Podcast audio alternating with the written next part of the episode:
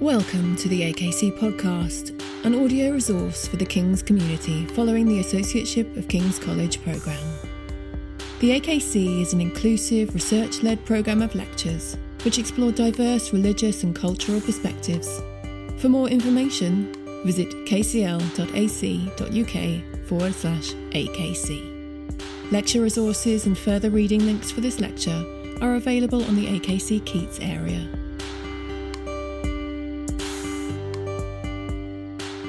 Thank you very much, Claire, and the rest of the team. You run everything like clockwork. It's amazing. So thank you very much for all of your organisation. It's been incredible. It's a real pleasure and privilege to be here with you today. So as Claire says, I come from an art history and literature background in a way, but I'm in the art history department at the Courtauld. We just do art history and conservation. If you don't know us very well. But if you haven't been to the gallery, come and visit at some point. We're just literally next door to you. So go and look at some paintings in there at some point. And I suppose I come to you with a particular interest in 20th century art from the angle of kind of modernism and the sacred is what I'm going to be speaking to you about today. And I think it's been something that has been a personal and a research interest of mine for quite a while. And the particular church that I want to speak about today is perhaps one of the less known ones in this series. I think you've had lectures, haven't you, on St Paul's and Westminster Abbey and the National Gallery, places that everyone has heard of. But I wonder if this is somewhere that perhaps you won't have heard of. There's a very small French Catholic church called the Église Notre-Dame de France in Leicester Place. And I remember coming back from my year abroad in France when I was an undergraduate student and sort of happening upon it. And I suppose I belong more to an Anglican background rather than a Catholic one, but nonetheless it was exciting to me to find a small French-speaking church community in the centre of London.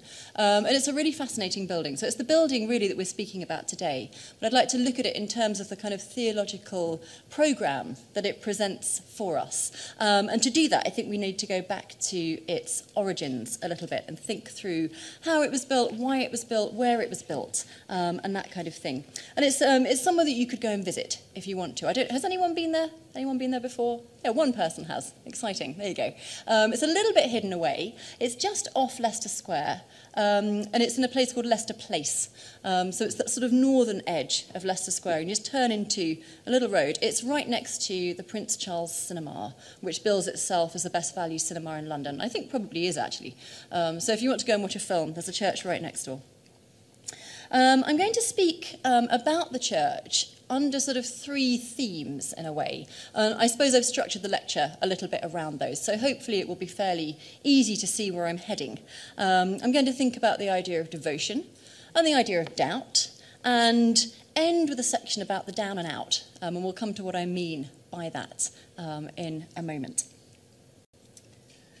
So here is what the space that we now know as the church looked like in 1793, or at least these are some drawings that give us an idea.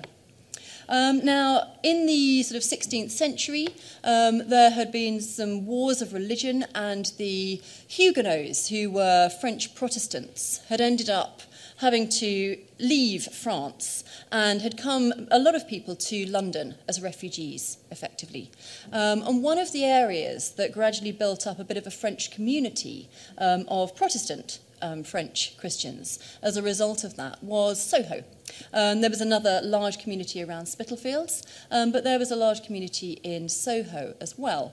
And gradually that meant that the population of Soho became a little bit more metropolitan, perhaps a bit more bohemian, certainly more eclectic. And there was a large growing French community which gradually integrated into the English community that was there. A lot of Protestant churches had sprung up. There was an interesting sort of sense that maybe this was a threat to the English Anglican churches, and there was also a sense in which the French Catholic community needed a place to worship, as well as finding Protestant churches. So The Marists were a particular group of Catholics who wanted to serve, really. They were a serving community of Catholics, with the particular idea of being like Mary to the world. And I think probably in the introductory lecture, which I managed to watch, Ben showed you an image of a Mary figure who was benevolent, holding people under her cloak. And that's going to crop up again for you in a moment. And it's sort of the image and the logo of the Marist community that uses this particular church that we're going to be thinking about. But the background to all of this is that that Marist community saw Soho effectively as a mission field, a place where they could help out, a place where they could provide opportunities for education, opportunities for a homeless mission, because of the the particular area of Soho, which had also become an entertainment district. It had become a centre for prostitution alongside the French community. They saw a particular space where they could minister to that community. And they were looking for a place to build a church. And one place became available, and it was somewhere that had originally been what we now know as a panorama. And this is Burford's Panorama. So this is the place that is now the Église Notre-Dame de France. This was opened in 1793. It was a sort of pre-cinematic form of entertainment. So I think it's quite nice that it's now next door to a cinema. But it was a pre-cinema idea. You could go in and you could see a large-scale painting or panorama, which you could climb up some steps to look at from a height, or you could be immersed in because it would go round you. So it's a sort of immersive entertainment space for almost virtual travel, I suppose. The one on the right here, I'm showing you Edinburgh and London on display, and this is a drawing from 1801. And the one on the left is a view from 1858 of the exterior of that space. And you can just about see there that they're advertising Delhi is on show at that particular moment. So you can go to Leicester Place, you can go to Burford's Panorama, and you can see panoramas that have been created by Robert Burford that will enable you to travel and be immersed in a different culture. You step out of Leicester Square and you go into London or Edinburgh or Delhi or whatever happens to be on display at the time. So it's a fascinating idea, I think. But by the time we get to the middle of the 18th century, really panoramas were starting to go out of fashion a little bit. And this space became available. And the Marists, who were looking for a space to worship as a community, acquired Burford's Panorama in 1865. And they changed that into a church, and they needed an architect to do that. And the architect they found was Boileau, Louis Boileau, who was known for steel architecture in France. He built things like market halls, that kind of thing. Fairly easy and quick to construct, and not too expensive. And he built the first version of what is now the church there. And in some ways, I think it felt quite vernacular. It felt like an entertainment space or somewhere that you might go in the everyday, as opposed to being a sacred space. And I think there's an interesting crossover with some of the other things that you've perhaps been thinking about in this series, about what constitutes a kind of shared space and what constitutes a deliberately sacred one. So they're repurposing a building, but retaining a lot of the shape of the panorama. Because of the site itself, the circular shape fits, and so they keep a kind of rotunda shape. Now, unfortunately, that building, which was consecrated in 1868, was severely damaged in the Blitz in 1941. And it had to be all but rebuilt, really. And the church, amazingly, managed to stay open and continue holding services there and continuing its various social mission activities during the war. They managed to see the war out in that really badly damaged building. But then following that, it needed rebuilding. Some parts of the thick walls and the iron structure had survived, and they kept that when they did the rebuilding. But it was actually quite unusual to be granted a license to rebuild. And they were given one in 1952. Most rebuilding at that point was residential. So it was quite unusual for an ecclesiastical space to get a license to rebuild in 1952, but they did. And at that point, the French cultural attaché in London was one René Varin. And he was quite interested in making this a contemporary space and engaging architects and eventually artists, which we'll come to, in making this space a really sort of contemporary, usable worship space. And he had a couple of ideas, one of which was too expensive. And in the end, John Charles Moreau kind of repaired the space rather than entirely rebuilding it. And that is what we have today as a result of his rebuilding of it. So it was rebuilt between 1952 and 55. And you can see the outside there, you can see it next to the Prince Charles Cinema, and then you can see some Chinese lanterns in the background there. It's right on the edge of Chinatown. And then on the other side, you can see the rotunda shape of that interior, which has kept the 12 pillars that were there in the original construction by Boileau. So it's a really fascinating space, I think. It's very much in the round, and it's got lots of little side chapels, and it's one of those that we'll have a little bit of a think about in particular today. So it's flooded with light from this skylight. It's built all the way around, so there's not much space for other light, in a way. It's got lots of sort of skylights that come down into the chapels. But that round structure is very much retained from the panorama, as you can see. So it reopened for worship in 1955. And by then, they'd managed to commission various artworks for the building as well. And there's a little bit of a context for this.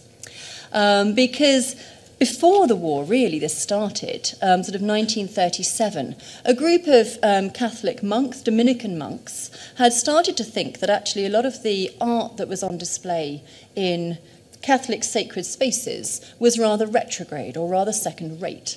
And Père Marie-Alain Couturier and his friend Père Regami came up with a journal called L'art Sacré, where they debated some of these issues and started to think about what modern sacred art should or could look like if it was in the hands of really good quality first-rate artists. And Marie-Alain Couturier famously and perhaps slightly provocatively said, "All true art is sacred. It is better to engage men of genius who have no faith than believers who have no talent." So rather than having second-rate artists in the church purely because they are believers, let's engage top-quality artists of their time, regardless of their beliefs. Now, you can see how that might be a little bit controversial, and I wonder how you feel about that. I wonder if you think that an artist's authorship and biography is important to the way in which they might be able to understand what is required of a sacred space and of the artworks that are going to hang within it, hopefully to inspire people to worship. Perhaps we can think a little bit more about that in relation to one particular piece in the church in a moment. But I thought I would talk you through a few of the pieces in there. Actually, just before I do that, this is one of the projects that L'Art Sacré managed to get off the ground. So this is just after the war, which was quite an achievement, really. And this is in the French Alps. It's called the Église Notre-Dame de Tugras on the Plateau d'Assis. And it's in a small French alpine town. And if you look at the outside of it, it looks very much like you would expect an alpine chalet building to look. But this was a real success point for L'Art Sacré, and they managed to employ a lot of artists. Let's see, we've got a mosaic by Leger on the outside. You can just about see in one of the arches there a set of tiles that were decorated by Matisse. There's a crucifix at the front by Germaine Richier, a very famous mid-20th century sculptor, female. There's a huge tapestry at the front by Jean Lurçat of the Apocalypse, and he's famous amongst tapestry designing circles. He might not be a name that you've heard of. There's a Chagall mosaic in there, there's a Braque, there are some windows by Georges Rouault, who was loosely related to the Fauve group.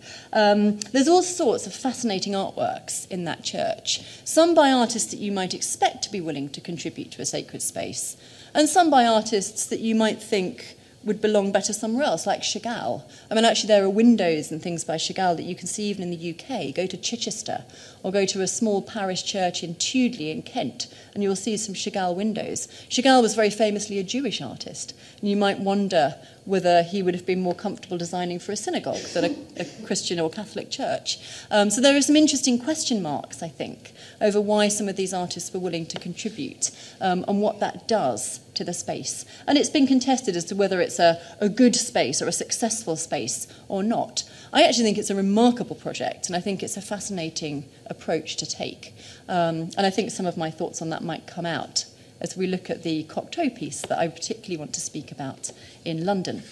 But there's a sort of precursor, in a way. And the French cultural attaché, René Varin, is aware of the Art Sacré movement and knows Père Marie-Alain Couturier when he thinks about which artists he's going to help to commission for the church in Leicester Place. Okay? So one artist that they get is Georges Rouault, and he designed some relief sculptures for the outside of the church. And there you can see we've got the Madonna de la Misericordia type figure there, the Madonna of Mercy, who has got her cloak outstretched for all who are in need and holds the Christ at the centre of her, I think sort of in a way in which the universe couldn't hold Christ. So it's elevating Mary to being a figure who could hold God, who could carry God within her, and who could then offer that strength to the people who were in need. And she's sort of become the symbol of the church. So I've given you the little logo next to that. That's where their logo now comes from. So Peake also did a series of low reliefs on either side of the door. So as you go into the church, you can just about make it out. I don't know how well you can see this. They're quite small on the screen, probably. But at the top there, we have the Annunciation, where Mary is visited by the angel and told that she's going to have the Christ child. There's an image of the Nativity below that. So there are episodes in the life of Mary, really. And below that, we have a couple of images that include Joseph as well, her husband. At the bottom there, you can see him as a carpenter in his workshop. So those are the images that greet you as you go into the church. And the Mary is over the doorway. I think you could see that in the previous picture that I showed you. There you go, that's where she sits, over that archway. Okay? And then inside, there are various other artworks, one of which is a tapestry by a Benedictine monk called Dom Robert. And he was actually a pupil of Jean Lurçat, who had designed the enormous Apocalypse tapestry at the front of the Plateau d'Assis church that I've just shown you. So there are some links across the communities that are creating art at this point.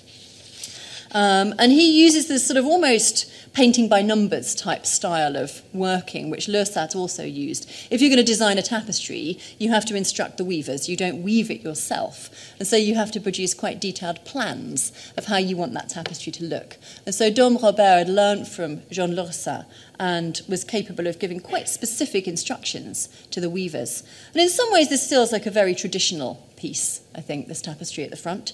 It's an image of either Eden or heaven, depending on how you think about this. I think the bride in the middle could either be Eve, or it could be Mary, the Queen of Heaven, or it could be wisdom, or Israel, or the church itself.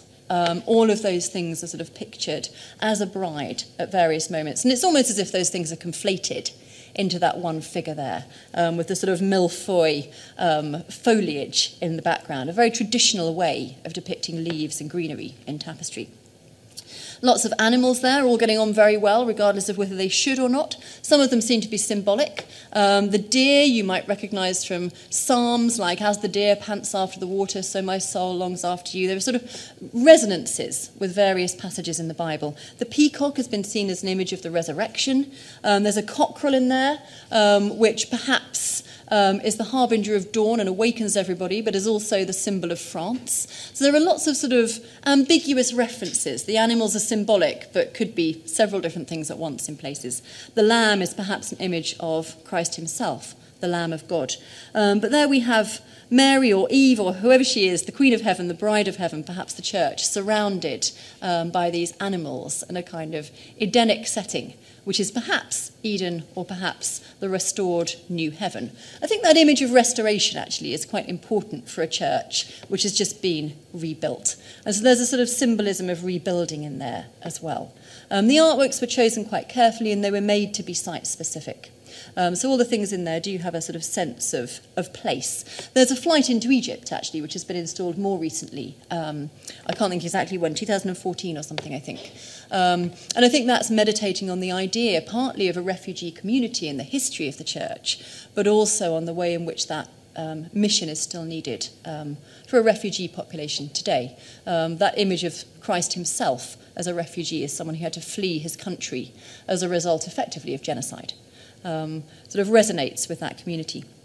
So I think there's a sense there in which this tapestry fits that idea of restoration. And there's a quote on there, you can just see it's in Latin at the bottom edge here. Then I was beside him like a master workman, rejoicing before him always. And we understand that to be wisdom speaking. So wisdom was there at the creation of the world, which again gives us that sense of creation. What else have we got? This is Boris Anrep's mosaic of the Nativity, which actually has quite an interesting history in relation to the rest of this chapel, so we'll come back to that in a moment. It looks quite simple. He was a Russian artist, an immigrant himself, and actually also designed mosaics for the National Gallery. So if you go there, you'll see a link again to this church. That seems to be a fairly straightforward composition, I think, doesn't it? And then there's a Stations of the Cross, which is a means of walking the route that Jesus took to Calvary via 14 different stations. And I've given you a few of them there. That's Christ being tried, Christ carrying his cross, Christ on the cross, and then Christ being taken down from the cross. So there's something sort of devotional about those. You can go round and you can walk the route that Christ took. So in a way, what I'm suggesting here is that these are all acts of devotion within that church. We don't know exactly when these tiles came from. These aren't part of the restoration. They seem to have been there before, so it's possible that they belong to the church earlier. But I think the fact that they're on tiles will be interesting for us. Now, this is the artwork that I think is probably the most fascinating one in the church, and it's by Jean Cocteau. Cocteau was a poet, he was also a filmmaker. He was quite famous by the time he did this, actually. And I think Varin makes an interesting point. Varin says, as the cultural attaché, I called on Cocteau because I thought we should include some contemporary art as long as it was not outrageous. So you can decide whether you think this is outrageous or not in a moment, I think. So Cocteau, because he was so well known, attracted quite a crowd, and he actually painted this image, which they look like frescoes, they're actually murals, they're painted onto the surface, the plaster was dry, that's the difference. A fresco would be painted onto wet plaster and becomes part of the wall. These are painted onto the surface. Cocteau actually painted them over the course of a few days, from the 3rd to the 11th of November, 1959. The little chapel is consecrated in 1960, which is why he signs it 1960 at the bottom there. And it's the Lady Chapel of the main church. So it's in one of those arches at the side. There are lots of things that we could notice here. And in many ways, it looks like a fairly conventional image, I think, when you first see it. It's a crucifixion. It's fairly straightforward, perhaps. Flanking that, we have two other images from the life of Mary, which is what tells us that this is a Catholic church rather than a Protestant one. The Annunciation on the left, and on the right, the Assumption of Mary to heaven, with trumpeters taking her up to glory. And I think those two images, I think, are fairly straightforward in a way. I think the one in the middle is quite a lot more complicated. So let's have a bit of a look at it. I've got some slightly more close-up pictures for you. There's Cocteau doing his artworks. And Cocteau, he was a member of the avant-garde in many ways. That's how we would think of him. He was, as I say, a filmmaker and a poet. And he led a fairly colourful life. He'd been an opium addict for a while as a result of a failed homosexual relationship. He'd been thrown out of school when he was a teenager. He was the sort of enfant terrible of his family, the black sheep in a way. But by the time he gets to doing this, he sees this is a real project of devotion, and we're led to believe that he is returning to his own Catholic faith as he does this. And he speaks to the murals as he's painting them. That's the sort of record that we have, that he would speak to the Virgin Mary almost prayerfully as he was doing these. So you might see this as an act of devotion as well. I mean, if you look close up, I think there are a few things that are really important here. This is the central section. And one thing I'd like you to look at is those tears that come down from the eye of the figure that we assume to be Mary. I don't know which Mary you think she is. Maybe that's Mary, the mother of Jesus. We'll think a bit more about that too. But the tears that come out of her eyes relate to the blood drops on Christ's feet, and then also to the tears on another figure over here. There are no halos on these figures. You can't separate out the believers from the bad guys by saying who's got a halo and who hasn't. And I think that's quite an interesting thing, actually. Let me come back to the whole picture for a second, and you can start to see what's going on. You've got some Roman soldiers. They're the ones with the spears and the hats, yeah, the helmets. And then you've got a few figures who are people who knew Jesus. And the one sort of just to the left of the cross between the two soldiers there, that seems to be John, who was the disciple that Jesus loved. He writes about himself in that way in his gospel. And he's got those tears coming down from his eyes and his hands clasped in prayer. He's fixed on the Christ, yeah? To the right, we seem to have the women. Whether this is three different Marys, there were three different Marys, or whether actually we need to see this as three different sides of Mary Magdalene, I'm not sure. And the thing that makes me wonder about that is you've got the Mary who you might otherwise read to be Jesus' mother crying onto the feet of the Christ. And we know that Mary Magdalene poured perfume onto Jesus' feet and wiped them with her tears and her hair. So that might be a reference back to that kind of anointing moment. Behind her, we have another figure thrust up into the air, her head thrust up, rather. She's an interesting one. We'll come back to her in a moment, I think. Just across, this is probably Peter in the green. He has these very fish-shaped eyes. Peter was a fisherman. The fish becomes an interesting symbol anyway for Christianity, because the ichthus fish was the symbol of the early Christians. And that sort of appears in a few of the eyes. So there's a lot of symbolism going on here, suggesting to us who are the devout faithful and who are the Roman soldiers. And if you look at the soldiers' spears, the shape of their spearheads fits very closely with the shape of the wound on Christ's feet. So it's almost as though to say, you have inflicted this on the Christ. And then if you look at the ties that do up their helmets, they seem to reflect the shapes of the tears and the blood drops as well. So there's a lot of kind of echoing going on in such a way as to mark people out.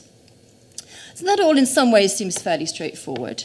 The rose is often seen to be a symbol of Mary at the base of Jesus' feet. But there are a few things that are a little bit uncomfortable here. For one thing, we can't see Jesus' head or his arms or his body. We're left with just the legs and the feet, which is a really quite unusual stance. And there's another figure who we haven't looked at yet, and I don't know which side he belongs to. This figure down here, looking backwards, out of the composition at us. Everyone else knows what they're doing. They're either killing the Christ or they're mourning his death. This one doesn't seem to quite know where he fits. Now, this one's actually Cocteau's own self-portrait. And I think it's really interesting that he would paint himself into the composition without the tears, without the fish eyes, but without any of the things that mark out the soldiers either. Which side is he on? I think he's a really intriguing figure there. I think he's making a little bit of a relationship for himself, perhaps, via some wordplay with John the Evangelist behind him. So Jean is French for John, Jean Cocteau, and Jean the disciple are being linked. And there's also this interesting reference on the soldier's shield, if you look at it. It's a sort of hieroglyphic eagle.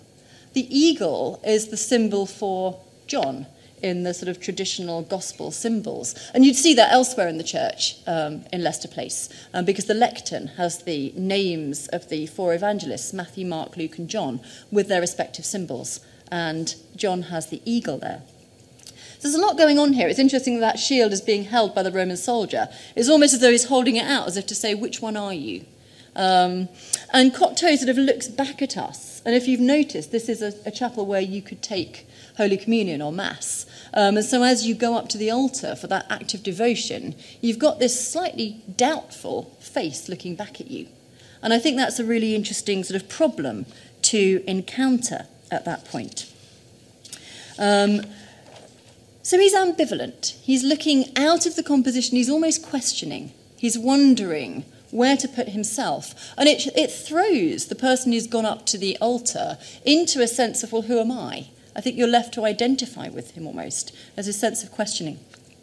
He's also a little bit like a figure such as Lot's wife, who looks back when she's not supposed to. She's supposed to walk away from the destruction of Sodom and Gomorrah behind her, and she turns back. And because she looks back, she turns into a pillar of salt. There are various references to kind of looking back and not being wholeheartedly for in the Bible. And Cocteau puts himself into this very awkward position here, I think. He does it elsewhere as well. This is a small church in Villefranche-sur-Mer, which is in the south of France. It's a church devoted to the fishermen, and especially to St. Peter. And one episode in the Gospels about St. Peter sees him walking on the water towards Jesus. Oh, sorry. And as he walks toward Jesus, he suddenly starts to focus on the wind and he starts to sink. Peter got down out of the boat, walked on the water, came towards Jesus, but when he saw the wind, he was afraid, and beginning to sink, he cried out, "Lord, save me." Immediately Jesus reached out his hand and caught him. "You of little faith," he said, "why did you doubt?" And there's a really interesting word used for doubt in that particular passage, which is edistasis in the Greek, which is a sort of wavering or hesitation. And it's a different word, actually, from the one that is used in other passages about doubt. So I've put a couple of famous passages about doubt up here. One where a man goes to Jesus asking for help for his unwell son, who's possessed by an evil spirit. And Jesus says, "Well, why don't you believe? What do you mean if I can do it?" And the man replies, "I do believe. Help me overcome my unbelief." And the word there is apistia, which is also from the same root as the word that is used for Thomas, doubting Thomas after the resurrection. Stop doubting, apistos, and believe. So I think it's interesting that we have this word for wavering or hesitating in a passage that Cocteau has aligned himself with in another church. So we've got this sort of sense that there is doubt involved in this composition. And I think wavering or hesitating kind of fit with an idea of ambiguity. And I think there is, sorry, let me come back to it, there is some ambiguity in this mural about where Cocteau himself fits.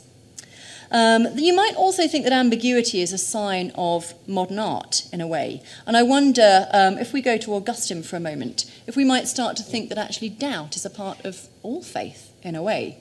This is Augustine's Confessions, much earlier theologian than we're thinking about at the moment, but quite relevant, I think. "The notion began to grow in me that the philosophers whom they call academics were wiser than the rest, because they held that everything should be treated as a matter of doubt, and affirmed that no truth can be understood by men." So in other words, actually, if you're going to think, there has to be an element of doubt in that. If you're going to question, if you're going to broach the big questions of life, there will always be doubt involved in that. So is doubt something that we should reject from the church? Is doubt something to be thrown out? Or is doubt something to be engaged with? And it seems that Cocteau is giving us an opportunity to engage with that, which I think is really interesting. He also engages with some other artists, I think, who've done something similar. So this is Matisse in his Chapelle du Rosaire in Vence, which was another kind of project that came out of that Art Sacré moment. And here we have a Stations of the Cross, again on tiles, but unlike that earlier one in the Église Notre-Dame de France in London, it's a really mixed-up picture. You've got to try and decipher which is which. He's numbered them so we can just about make it out, but you've got to work your way through it. And I wonder if perhaps this is a more experiential, or what we might think of as phenomenological, representation of faith, which is perhaps not always clear or straightforward. Perhaps the pathway that the believer is asked to walk is not always as clear-cut as going around the church and visiting one station at a time. And I think that's a really interesting picture that is sort of subtly inserted into a church which everybody thinks is beautiful and devotional. And it is, but there's a space there for kind of doubt and possibly something slightly ambiguous or less straightforward, at least. Now, I think I will leave these in the slides, and if you want to come back to them on the recording, you're welcome to do so, but we might not have a chance to touch on all of these. These are a couple of literary references that I've brought out. I told you we'd come back to that woman looking up in the sky, didn't I? She's got eyes that sort of bulge, a little bit like breasts. They're very kind of sexual in a way. And I wonder if this is also an image of the Magdalene, kind of harking back to her rather colourful past, as is intimated in the Gospels. But I was interested in the black sun, which is an image of the eclipse that does take place according to the biblical explanation of the death of Christ. The sky goes black for 3 hours. And so that's a literal picture of that. But it also got me thinking about a particular reference to a piece by Georges Bataille called Rotten Sun. And Georges Bataille was a surrealist writer. And there's a passage there, which I won't read all of, but that thinks about the way in which the sun is in some ways the most elevated thing in the world, but can also be quite destructive. If you look straight at it, it stops being creative and becomes destructive, and becomes horribly ugly, or the result of it may be horribly ugly. And that made me also think about Jesus' feet in a slightly interesting way, because if we've got the sun there and the feet there, Bataille also writes about the big toe, which is the opposite in a way. If the sun is the most elevated thing, the big toe is the basest thing that you could think of. It's the most human part of the body, in the sense that no other element of this body is as differentiated from the corresponding element of the anthropoid ape. So it's the thing that separates us out from monkeys, but it's also the thing that treads in the mud and that is dirty and that we reject and don't want to look at. And Bataille published this alongside a couple of very attractive photographs of big toes with hairs growing out of them and horrible nails. So it got me thinking about the way in which maybe Cocteau, who knows these writers, is interested in the real humanity of Jesus with that depiction of the feet. So it's something to maybe chew over. Again, a little bit of ambiguity there for us. But this is a poem that Cocteau himself writes, and I think he's engaging a little bit with the dice here as well. There's also a very famous French poem called Un coup de dé, jamais n'abolira le hasard, a throw of dice will never abolish chance. And I think inserting chance into the picture in the way that he does, the soldiers cast lots for Christ's clothing, okay? So that's what this is a reference to. But the dice throwing is a fascinating image of chance, I think. And I'm just going to read you the first stanza of what's quite a long poem, actually, and which you can find online, from The Crucifixion, 1946. This is by Cocteau himself. An accident happens so fast. The other scarecrow, too attentive to its metamorphosis into branches of a tree, into knots of trees, into bones of a tree, a whole bark of skin, of a twisted pine which bleeds and cracks, closed within a dream almost, mythological, terrified. The angels crying, quick, quick, there's not a minute to lose. Those innocent fellows circling around, crying at the top of their lungs and losing feathers, which blinded him and stuck fast to his wounds. I don't know what you get the sense of. It seems like a tragedy unfolding. An accident's taken place. Something has to stop it. Help. Something has to change. It's a very different depiction of what's going on in the Crucifixion from the one that we get in the Bible. The Bible presents us with a kind of controlled narrative. The time has come. This is the moment. It's preordained. It's selected. It's chosen. It's no accident. And yet Cocteau presents us with this kind of dramatic, tragic, accidental image of the Crucifixion. The angels flying around, their feathered wings getting stuck to Christ's wounds. What are we going to do? How do we stop it? There's panic. And I think that sense of pitting that narrative against the one that we know from the Bible is a really interesting angle for Cocteau. And I think it's fascinating to read that poem alongside the Crucifixion painting that he does in Notre-Dame de France and to bring it to bear on it. So I suppose what I'm positing here is that in these images, Cocteau is giving us not an image of certainty and an instruction as to what our devotion should look like, but something which invites us to question and possibly even deliberately to doubt. Actually, is doubt necessary even, we might ask, in order to have true faith? So why? Why put a mural in a church that has such an uncertain depiction of faith behind it? Surely we want the church to instruct us in our moral and theological thinking, don't we? Well, I've just suggested that we might not. We might find one answer in Cocteau's biography. We might say that it was unwise, after all, for the church to have employed a former opium user and practicing homosexual. Maybe this, after all, was too outrageous. And if we look at another element of this, at Boris Anrep's mosaic at one point was covered up with a panel that Cocteau himself had painted. It's since been removed as part of the restoration of the church, and they've revealed Anrep's mosaic but kept Cocteau's panel to the side. It was sort of the best balance they could come up with. But Cocteau at one point had censored Anrep's mosaic. He didn't like it. I don't know if it was too simple. The simple lines of Cocteau belie actually quite a complex theology, I think. For him, the Anrep was too, I don't know, too wishy-washy, too straightforward, perhaps. So that mosaic got covered up by Cocteau. But I'm interested here in that M, actually. M for Marie, Mary, maybe. I wonder actually if it might even be M for Jean Marais, if we've got another Jean in the equation. Jean Marais was an actor in several of Cocteau's films, including Orpheus from 1950. And he was also Cocteau's lover for a while. By the time the church was built, he actually wasn't. But I'm interested in that M as a possible reference back. If you're going to censor one thing, it's almost a slight defiance. Homosexuality laws in France were relaxed a lot earlier than in the UK. In the UK, it would still have been illegal to be a practicing homosexual at this point. The law wasn't changed until 1967. But it had been legalised in France in 1791 in response to the revolution, actually. But this is an image of Jean Marais as Orpheus, and Orpheus is another figure who looks back to the underworld and loses Eurydice as a result of it. He's trying to rescue her. And the sun is his downfall. He looks back, having seen the sunlight, and Eurydice is lost to him. And I think that's an interesting idea. Maybe I should have come to that earlier in relation to Lot's wife, looking backwards. But I do wonder if we've got an image there of Jean Marais deliberately censoring the simplicity of the ANREP. And there's a precedent for that too. This is Picasso's guitar painting from 1927. I don't know if you can make out a couple of letters there. There's an M and a T. This is a time when he'd just entered into an illegal relationship with a 15-year-old girl, called Marie-Thérèse Walter.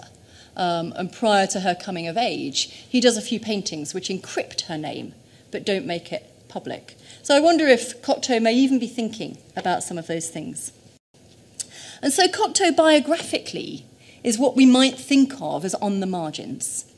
And I was very interested when I was reading George Orwell's Down and Out in London and Paris to read about tramps and the, that's Orwell's word, okay, we might think of it slightly politically incorrectly now, but the presence of tramps sleeping in churches, finding refuge in sacred spaces, in London in particular, and St Martin in the Fields, which is just around the corner from this church. And obviously the Marists have a deliberate sort of social action mission to present. And so I got thinking about the way in which Orwell uses this kind of semi-autobiographical construct to depict himself as part of a group of down and outs, even though we know that actually he's not permanently part of that group and he has a way out. He has family money that can buy him out of the situation that he finds himself in. But he sort of uses that semi-autobiographical book, if you haven't read it, it's a really interesting read, to present us with a picture of the kind of class structures, even within the poor. Tramps, paupers, dishwashers are not of the same class as each other. You wouldn't want to be identified with all of them. You might choose to be identified with one and not the other.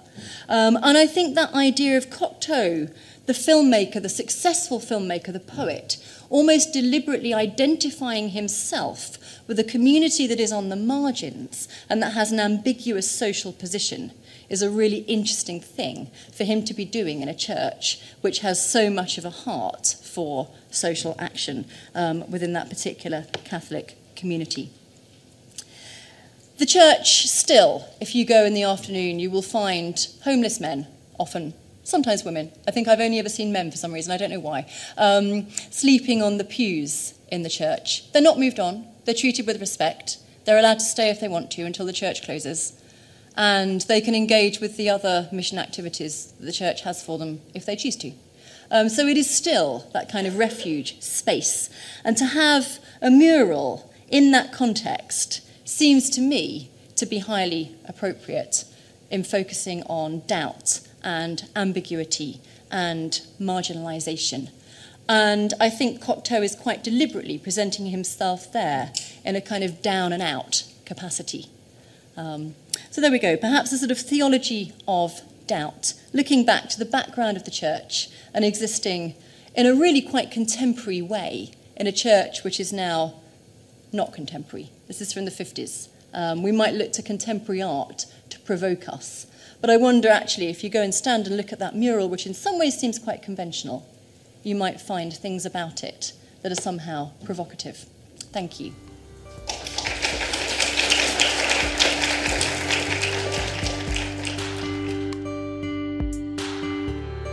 Thank you for listening to the AKC podcast. If you have enjoyed this lecture, please click subscribe in your podcast app to receive future episodes. AKC, at the heart of King's thinking.